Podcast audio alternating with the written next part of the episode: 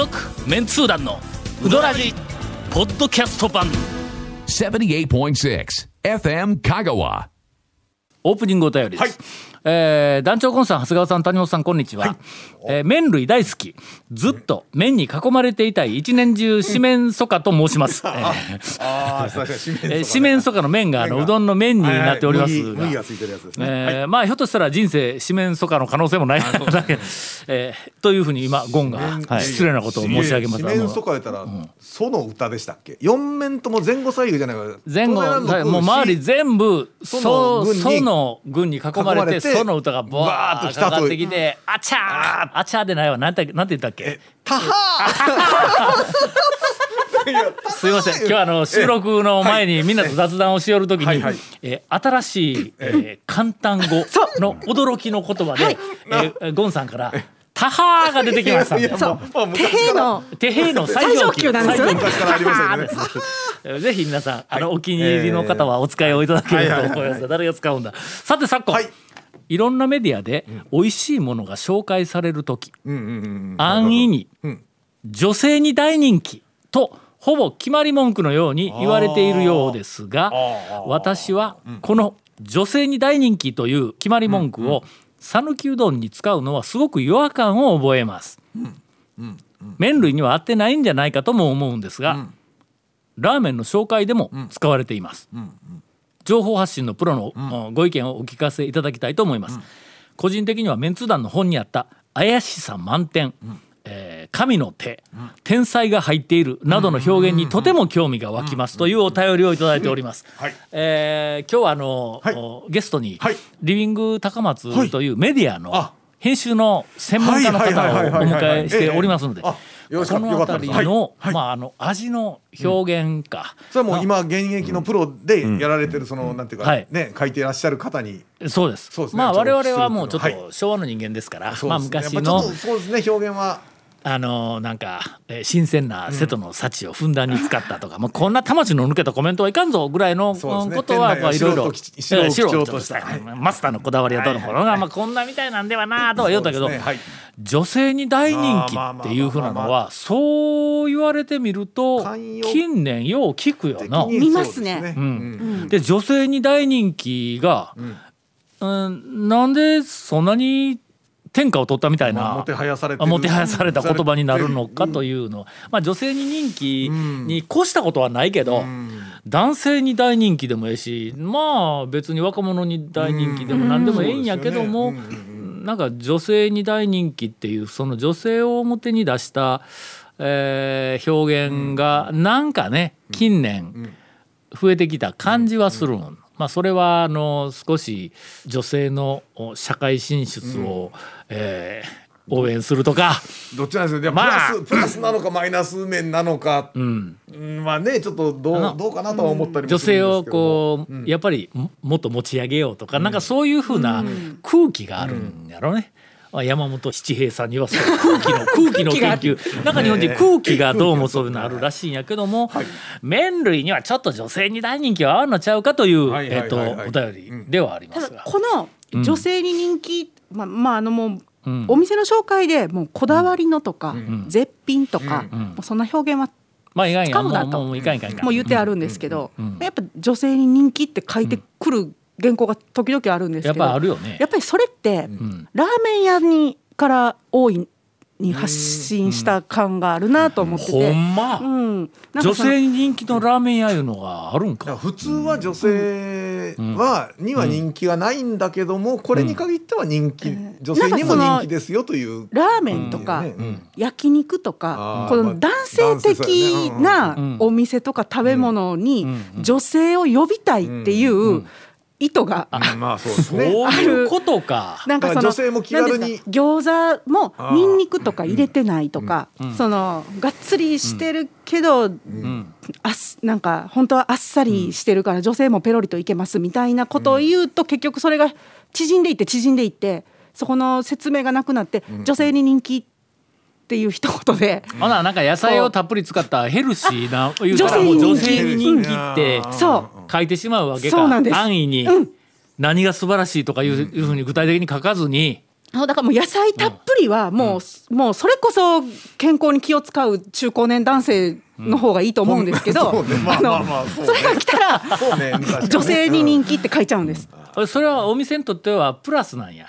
あのーちょっとまあちょっと個人的にはい。こんなこと言ったらまたどっかでバッシング来るかもわからんけど、女性に人気で書かれた店には俺はちょっと引くんだ。あ いやーあんまり行かんの。うわうわこのこの店女の人いっぱいおるみたいや。行くんやめようとかこうなる客も、まあ、大抵うどん屋なんか逆。1億人中5人ぐらいはおるんかもわからん。うどん屋昔逆でして、あの、ほら女性があの、セルフのうどん屋は女性一人で、うん入りにくいという時代やった話がなからね。80まあ、あっ年代たんでそれにまではね。対してのアンチテーゼではないけど、まああの女性も気軽に安心して、うはこじゃれたおしゃれなおそう。それ店ですよみたいなが話言いたくなると女性に人気が出てくるんですよね。女女性性も女性にも人気みたいそう。な入りやすいです、女性が来れる人気のお店っていうことは入りやすい、美味しい、ヘルシー、みたいなイ今メージを持たせたいっていうか、うどん屋で香川県のうどん屋ではい。女性に人気言ったらまあ小切れな店だったらみんな女性に人気か。えー、と最近のそのの若手それからなんかヘルシーなメニュューがあれやみんな女性に人気か。うん、あの、というかオープンしてそんなに経ってなくて若手の方が開いたお店って、まあまあ、女性。女性客一人っていうのは見ないですけど女性客二人っていうのを結構見るのは川川うどんですねああそうですね。ああなるほどな、うん。うんああの手のおしゃれな店が女性に人気ということか、ほんならさらにこう理解を深めるために逆から行こうぜ。讃岐うどん全部の店の中ではい女性に最も不人気なうどん屋どこや？ちょっと言えまへんがな。言えまへんがな。もうそれはギトギトで。あそうか。やっぱり汚いというのがやっぱいかんのか。ああそこが。えどこややめてよ。今の流れで煙は出せんぞ。いやでもまあそこはね、そこは昔ながらなんかこう怪しい感じのところでもそういうのがあるから、そうそうそう。まあまあねって感じではあるね。あとはあの、えっとメンツー団の本の中にあった、ん。えー怪しさ満点。これ、正確には怪しさ大爆大爆発発そうですね。これがあの、我々のオリジナルフレーズだからね。はいはい神の手はい。が天才が入っているとうん。とうとういうね。我々ははい。比較的、まあ、今までの数十年間の、まあ、メンツー団とかあその前の下律時代からの、こううどんの味の表現をするときにオリジナルの用語を結構作ってきたよなで。すねあんまりそれまでなんかグルメの情報発信では使われていなかったような言葉いっぱい使ってきたよな。大体において恐るべき自体が食べ物には恐るべき、恐ろしいは食べ物には合わないという。合わないってそうね。それでところからやけどね。えー突然あの、降ったお便りなんで、バックナンバー調べてないので、もっとどんな表現があったかいうなのをここで並べられんのやけども、なんか思い出すかな何があるでしょうね俺去年一個はいなんか、ま、新しい麺の表現でなんかあの衝撃的な一言を発したような気がするんやけど、何を言ったか全く覚えてないね。それに伴ってその話を聞いてあ確かにそれ新しいですねって言った記憶もあるんですけど、そのやり取りを聞いた記憶もありますよね。なんかなんかあったんやけどの忘れたいことはえー大した表現じゃなかったんだなと思うんだ。そこまではすごくなかったと。続メンツー団のウドラジーポッドキャスト版。ぽよよん。ウドラジでは皆さんからのお便りを大募集しています。FM 香川ホームページの番組メッセージフォームから送信してください。たくさんのメッセージお待ちしております。それではお待ちかね、はい長谷川さんのトレトレピチピチ。はいはいはいはいはい。もうお待ちかねもお待ちかね。情報がな。も う何週間待ったと思ったんですか本当にも。適当な感じで。す 適当適当な感じで。ちょっとちょっと。まあまあまあ最近行った。あのうどん屋でちょっとリスネタがあれば。ああ最近あったリスナーさんの話でおもういいですか？あのちょっと会社の仕事の先輩なんですけどあのずっと聞いてたらしいんですけど最近になってそのウドラジの中の一人が僕って気づいたみたいで ちょっと今 懐かれて困っとんですけどあのいやな懐かれとんや、一応先先輩なあー。D, D あの土井って言うんですけど、土井さんがね、はい。あのずっと聞いてくれてて、後でさん付けてたな。土井さんがね、そのろくでもない男なんですけど土井さんがね そのいやいやはいえっとねお。なんか長谷川君あの僕あの空港の近くの空海坊が好きなんや。って言うんあですよ。あはいはい。曲がり口のもちょっと。でそれであのまあちょっと慣れ慣れしんでちょっとコテンパンにやっつけてやろうと思って。いやいや 多分普通のうどん詳しい人だったらうん空海坊って言うと「はいあ鶏天食べに行きょんですか?」とかうんうん「あの豚のね天ぷはいらはいはいはい。豚天ざるとか食べに行きょんですか?」って言う言うてくるだろうなって多分土井が思ってると思って。ああどんどん呼び捨てかい。土井さんが思ってると思って。はいはい「あじゃあ土井さんあの血圧下げに行きょるとか言うんじゃないでしょうね」あって振ったんですよ。は。あ。これなんでかっていうと空海坊は血圧の下げる効果が見受けられる水っていうのを使用してまして。それを普通にまあ魚田サーバーでこう組んで飲むことができるんですけどほんだら「そうなんや俺血圧高いんよ」ってちょおっと正解を言ってしまってなんか血圧が高いからその水を飲んでうどん食うみたいな話をするんですよ。いやど土井さんね僕はあの数年前に血圧高くて病気したんですけど、まあその時医者に、ん。もううどんはあんまり ちょっと控えるように言われましたよってあまあまあ諸説ありますけど、うん。ちょっとうどんの塩分が、まあ塩分のね。ちょっと血圧にあんまりよろしくないみたいなことを僕言われましたよって言ったら、その土井さんが、うん。いやでも空海坊はその水をだしにも使用しとるらしいんや。うん。って熱く言ってくるかうん。ら僕その数年前に病気した時にね医者に「だしはもうほとんど飲むな」って言われましたよって。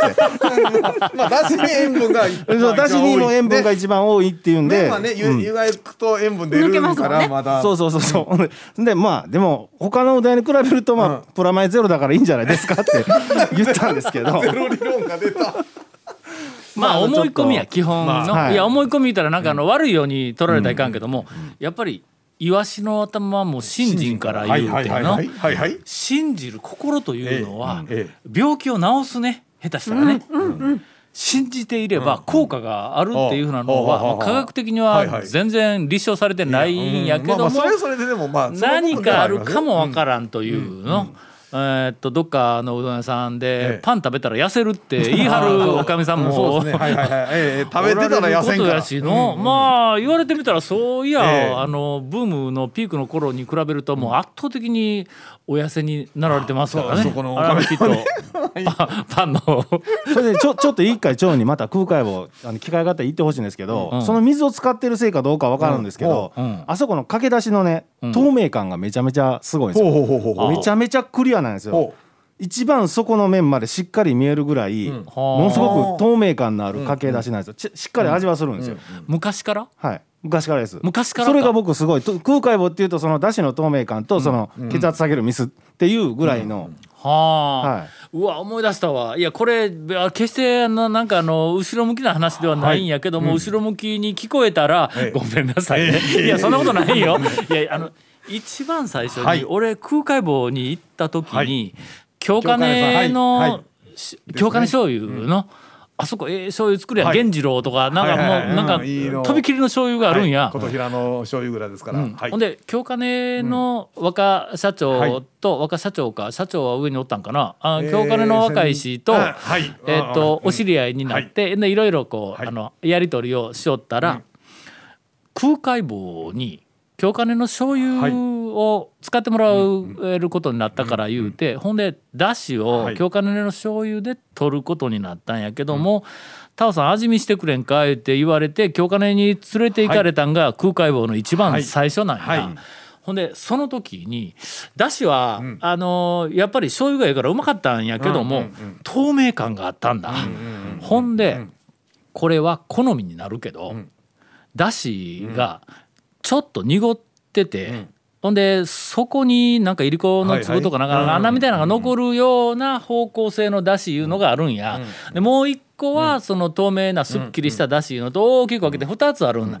あのーなんか市販のだしで言うたら、はい。あのめんつゆとかなんかをこう水で薄めたりはい湯で薄めたりしたやつが透明感がものすごくあるやつで、え片一方は、東丸のうどん。うどんスープの東丸のうどんスープはうどんスープあれ粉末やの？はい。はい。粉末を湯でこうはい。えっと溶いたらと。ても美味しいすっきりとした色になって透明感もあるんやけどもそこに粉末がたまるや残りますね。はい。はい。んあれが嫌だという人もおればあれがええんやっていう人もおるという。ほんだけん人気というか好みは多分2つに分かれると。そやから濁っとんのがえー、と絶対ダメだというわけでもないしそれから、えー、と透き通ったのが絶対ダメだというわけでもないけど、まああの一応お客さんのこう様子とか、まああの話やなんか、あ声を聞いたりしながら、出汁の方向性は、まあ決めていったら、ええんじゃないですか、はいというふうに、ぼやっとお茶をお茶を濁して帰ってきた記憶あるんや、透明の方にやっぱり一頭や突き進んだやろ。そうですね。ものすごくクリアですね、はい。うんうんうん、という、はい。えー空海棒情報？そうです。まああのそのドイってやつの人間性が濁ってるんで。空海棒情報じゃなくて 土井さん情報か。情報土井さん。ど土井さん土井さんのに人間性が濁っているっていう話です。え宴会？え真反対っていう。ね。出汁は透き通っているがええ。人が濁っている。人が濁っている。という話な続メンツー団のウドラジポッドキャスト版。続メンツー団のウドラジは FM 香川で毎週土曜日午後6時15分から放送中 You are listening to 78.6 FM Kagawa.